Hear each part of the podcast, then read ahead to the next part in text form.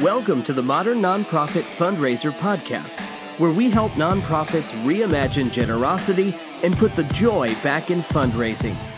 Hear from leading nonprofit fundraisers and marketers as they reveal strategies for strengthening donor relationships to propel your nonprofit forward.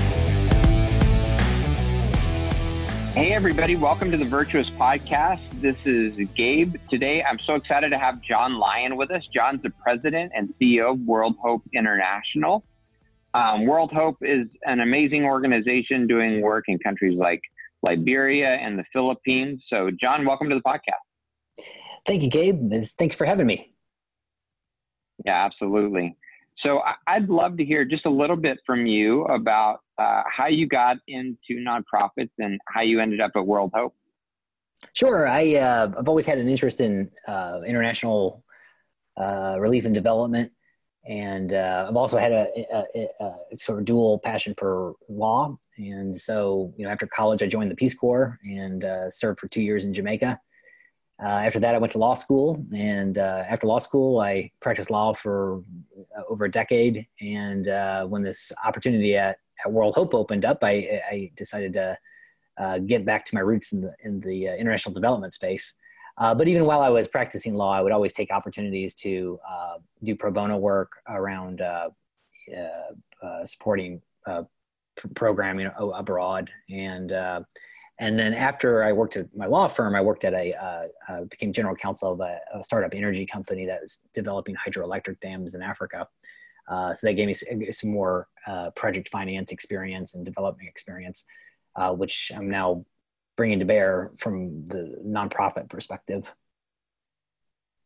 Yeah, it's amazing. I love the sort of the combination of of legal and managing even sort of the bureaucracy of doing international work and some of the really hands-on experience in mm-hmm. the hydro space. So that's a that's a good experience set to bring to bear. So tell me a little bit about um, World Hope in general. Like, what do you, what countries are you working in? I know you mentioned um, five countries. What are the areas that you're focusing on? Sort of, what are your, what's your vision for the world? Oh, sure. Well, uh, we're, trying to, we are fighting extreme poverty, uh, and, we're focused on five countries uh, Sierra Leone, Liberia, Philippines, Cambodia, and Haiti. Uh, and within that, the, those countries, we're, we're, we're, we have five programs that we're, we're focusing on uh, water sanitation, health, uh, anti-human trafficking, gender-based violence, education, and um, emergency response. Uh, so um, yeah, yeah. So uh, as as we, we do, uh, uh, so within these countries, we're really doing a lot of all those things. But they're the the the nexus between all of them is the the geography that we're doing these these uh, the, doing these programs. So. Um, Sierra, Sierra Leone is our largest country. We, we're, we're literally in, we're operating in every district in the, the country. Um, and, uh, uh, in Cambodia and Liberia, um, Philippines, and, and Haiti were, were, were, were growing, and uh, want to con- continue uh, expanding our programming and, increasing our impact. Yeah, I love your. Um, I love the mission of the organization. Uh, I it's it's so hard for me to even wrap my mind around how you guys are holding intention both the emergency response aspects of what you're doing and the sort of the long-term play holistic care but focusing on specific countries i think is just a beautiful approach. Um, as you go and um, try to think about fundraising for world hope um, my guess is that you sort of have this focus on hey we need sustaining donors that are in this for the long haul that really understand our holistic holistic long-term plan for these countries. At the same time when an emergency happens you have to respond. And so um, can you talk about how you mobilize donors in those emergency moments? Um, what kind of tactics have you used to be able to move large groups of people fast? Uh, yeah, so I mean, we're uh, we you know whenever there's a disaster, there's uh, donors uh, uh, want to participate in it. You know, it's it's an interesting donor psychology, right? Uh, there is there's a disaster that's in the news. I think donors want to want to want to they find meaning in doing something now they get the uh, the the uh, exigent reason to do something now Um, and I actually really like disasters. I, you know, I don't like the, the, the death and destruction that happens as a result of the disaster. But what I do like about it is, is that a disaster really strips away all the, uh, all the fake uh, differences that we have as as humans, and really uh, uh, you, you, start to see people rally around uh, and support each other uh, against a common existential threat. Um, and uh, for me, that, I, that that's one thing I like about disasters. You know, you know, I could work with a, there, there, maybe there's a person that I was competing with, and now all of a sudden they're my best friend. And we're we're we're we're, we're working together to to uh, fight this disaster. I think that's uh, that, that's one thing I love. So after a disaster, there's always three things that people offer. You know, they'll offer their their their cash, they'll offer stuff, you know, goods, uh, and then they're, they're willing to offer their services. Um, the uh, the services are uh, something we're if it's a domestic response. Last year during the hurricanes, we set up sites in in Texas and Florida, and we were able to move about 500 volunteers into those sites to uh, just do basic like cleaning people's houses out, um, helping people uh, uh, get, get get things fixed back up. Uh, internationally, it can be a little more tricky. Um, so we've we've organized a uh, program called Freshwater Training, or sorry, sorry, just uh, freshwater freshwater production teams. Um, so what we have we've done in advance of the the, the, the disaster is we've trained about 90 volunteers to staff um, a, uh, uh, a, a, a, portable uh, RO, uh, reverse osmosis uh, water purification system. So this will allow us to be able to get teams to a, an international disaster site and set up water points wherever there's need and be able to make water um, 360 gallons of fresh water per site uh, per day using solar power or a small generator. Um, so having teams uh, trained in advance it really helps uh, to be able to mobilize people. Um, also, the logistics are in, you have to have par- we have partnerships in place in advance of a disaster to be able to move people. So we have a partnership with a group of uh, that have a group of yachts that we can we can uh, move people to. Uh, we got some partnerships with uh, um, a group called Airlink that that can move people as well for disasters. Uh, and then there's some uh, general aviation uh, folks that we are teaming with to be able to get um, people to a disaster uh, quickly. Um, so yeah, I mean it's all about partnerships. Um, the um, we also have on the engineering front, the uh, we have a partnership with Katadyn USA, uh, which is a, um, a a really sophisticated water purification company. They, they make hiker brand, you know, commercial grade um, filters for hikers, but they also make uh, these units that can uh, either desalinate water or purify water through a reverse osmosis system. Um, and so uh, a partnership with them has helped us have the technical capacity to be able to do this as well. That's great. Um, I you talked a lot about partners and the, your engineering partners and your travel partners, but then you have your donors as partners, other people just on the ground in emergency. What um, in coordinating all that, which just sounds, you know, you turn what would normally be a three-year project into a two-week project, just microwave everything, which is hard. So, what are what are some lessons that you've learned in coordinating all those partners that you can share with some of our listeners that might be helpful? Yeah, I think. Uh advanced planning as much as you can do. Uh, all these disasters are unique. Uh, I haven't been, you know, since I've been here, uh, since I've been CEO in 2013, uh, we've responded to at least one major worldwide disaster every year, and every single one of them is different. From uh, the uh, Hurricane Haiyan in the Philippines to Ebola in Sierra Leone to the Nepal earthquake in in Nepal, the uh, Hurricane Matthew in Haiti, the earthquakes in Ecuador, and then last year's hurricanes, as well as we had the we responded on the mudslide in Freetown, Sierra Leone last year as well. Every single one of them is completely yep. unique, and and your the the goal is uh, just to have a, a, a network of pre-established uh, partners that you know that you can lean on and uh, work with people on the ground to figure out what what's the greatest need um, and uh, how can you make the biggest impact um, with, with the resources that you have. Yeah.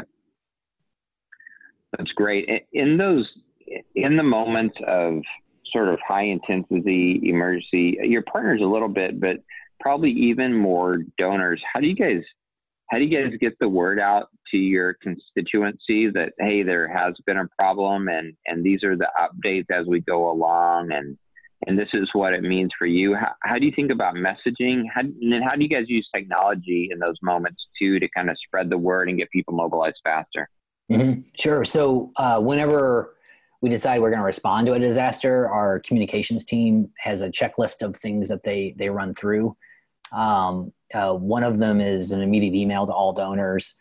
Um, we also have uh, uh, partner uh, out, outlets that we we we message through. So um, one partner we, we have is the Wesleyan Church, and so we message through all the the, all the, the 1,500 Wesleyan churches in North America. Um, uh, so we're working with all of our partner outlets. Uh, we use social media to to try and drive more quick real time updates.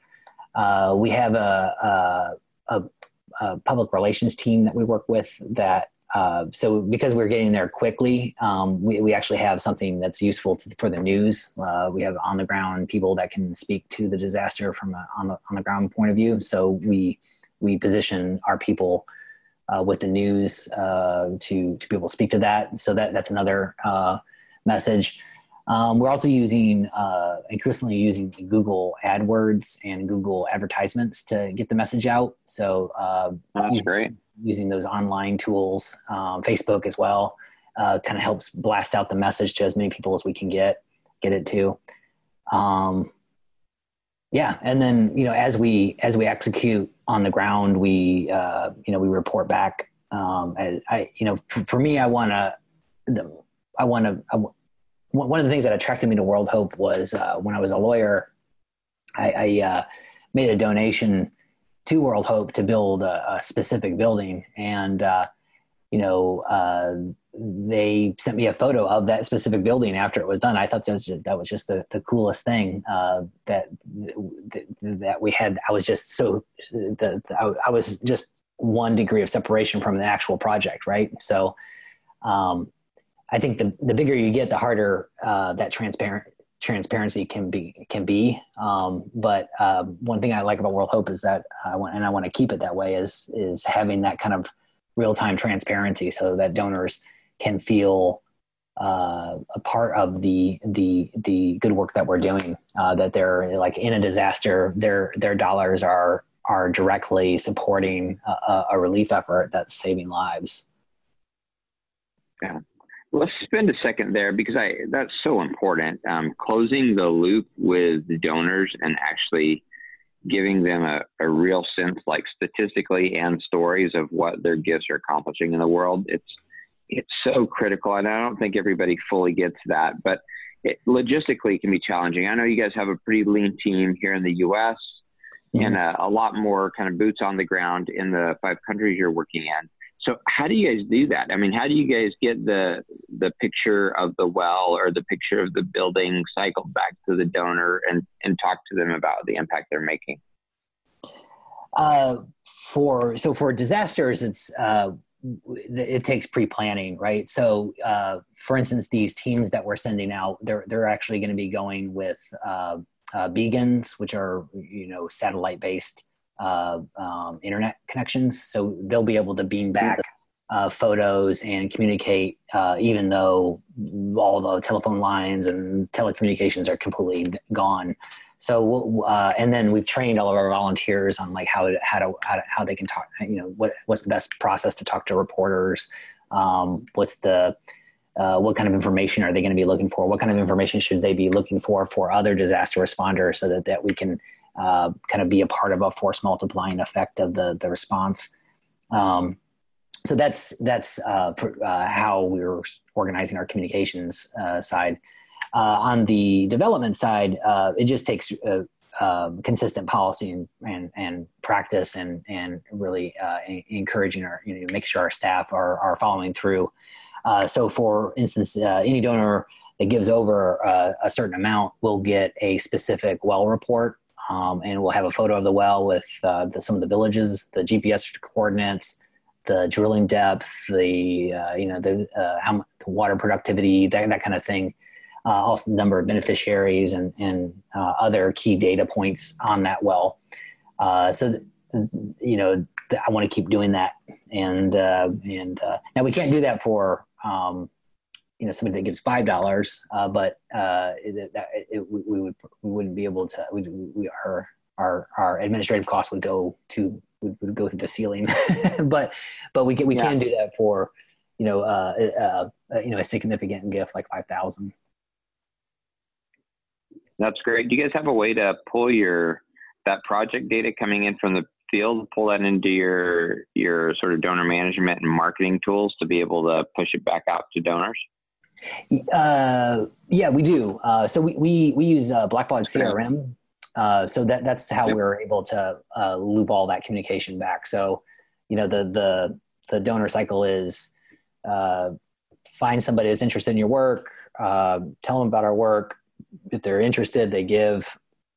That all this gets plugged into the CRM system, and then we know that that person needs to get a report um, uh, at some point in the near future. So, yeah, so we have a whole gift processing CRM team that that's keeping track of the record record that you know the, the the gifts and the and the reporting back that's perfect that's great well that's that's really helpful it's it um logistically you know closing the loop uh, not just in emergency response but for those long-term projects too it just it takes a lot of discipline to do it well but man when you can when you can do it well it makes a huge difference in generosity and i think it's amazing that you guys have made that a priority Mm-hmm.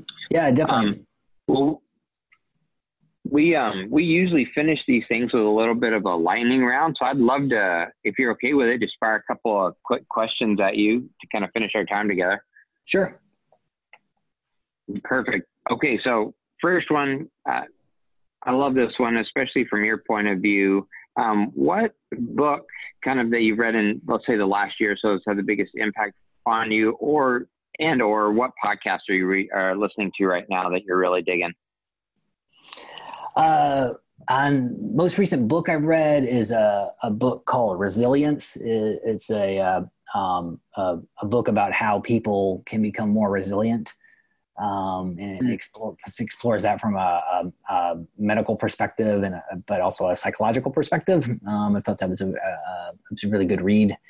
Uh, And uh, yeah, just basic things like humor, sense of humor, uh, things like um, um, going to church, having uh, knowing there's there's a higher purpose for what we do and our being. Uh, it makes us more resilient. Uh, so definitely, uh, I highly recommend the book. Uh, great. I'll put that one on my list. podcast. I'll have to start listening to your podcast, Gabe. So I. honestly, I don't. I don't, do a, I don't do a lot of podcasting. Um, so uh, you know, I probably just listen to the radio or you know when I'm in the car and uh, um, uh, uh yeah, I got I guess Planet Money. That's one I, have been enjoying. Uh, um, oh yeah, Planet Money. It's a good one. Yeah, that's a good one. So. I figured with how much time you spent on airplanes traveling all over the world, you'd have a you'd have a couple of podcast vices to keep you sane. Yeah, actually, books. Well, I, good. I, I read more books. So my, my reading yeah. list this month, this summer is the, uh, I'm, I'm, reading, uh, I finished reading the, uh, uh, resilience. Actually, let me pull it up for you here. Uh, if you want to, if you're curious about my reading list. Um, uh, let's see here. Yeah, I posted it on my Facebook page if you're curious. So, uh, uh, okay. All right. So my, my reading list here. Yeah. Um, uh, Resilience, the Science of Mastering Life's Greatest Challenges uh, by Dr. Steven M. Southwick and Dr. Dennis Charney. Uh, Overcoming Class Cluelessness, Clue, uh, Cluelessness in America by Joan Williams. Uh, Master Your Money by Ron Blue. And uh, Energy in Civilization History by Vaclav Smil. So that's, that's my list for the summer. That's a diverse list. I love that list. That's a great list. um, okay, well, last one here. Uh, how do you find balance? So, uh, just the pressures of, of running an organization that's just that's doing such important work all over the world, traveling all over, managing a team. So, how do you stay sane? Do you have uh, kind of go-to hobbies or ways to relax and find balance? Um, well, other than reading, I uh, I like to get out outside and go hiking, be out in the woods, and uh, that, that's something I enjoy. I have uh, two young boys. Uh, I like to get out and play with them, and uh, I have a good good wife that uh, I enjoy spending time with as well. So that's I try to I try to exercise as much as I can, so that that helps as well. Um, yeah. So also, I you know. Yeah we, we, we are doing a lot, but we have really great people working at World Hope. So uh, uh, I, I, lean on our our program directors, our country directors, and our our uh, senior leadership at the in the organization to uh, make sure that the ship's steering straight. Yeah, that makes a huge difference. It's you you have to be just smart enough to hire people smarter than you, and when you can do that, that your life gets a lot easier. So that's, yeah. that's such a big one. Definitely. I, I my view is uh, we we hire hire smart people so that they can tell me what to do instead of me telling them what to do. So exactly, exactly. Oh, that's great. Well, John, it's been uh, a pleasure having you. Thank you so much for taking the time. I know you got a lot of travel coming up, so safe travels, and we appreciate you joining us today. Terrific. Thanks so much, Gabe. All right. Talk to you soon. We hope you enjoyed today's episode of the Modern Nonprofit Fundraiser. The podcast is brought to you by Virtuous, the CRM and marketing automation software helping charities raise more money and create more good. Be sure to rate and subscribe. For more resources, head to virtuouscrm.com.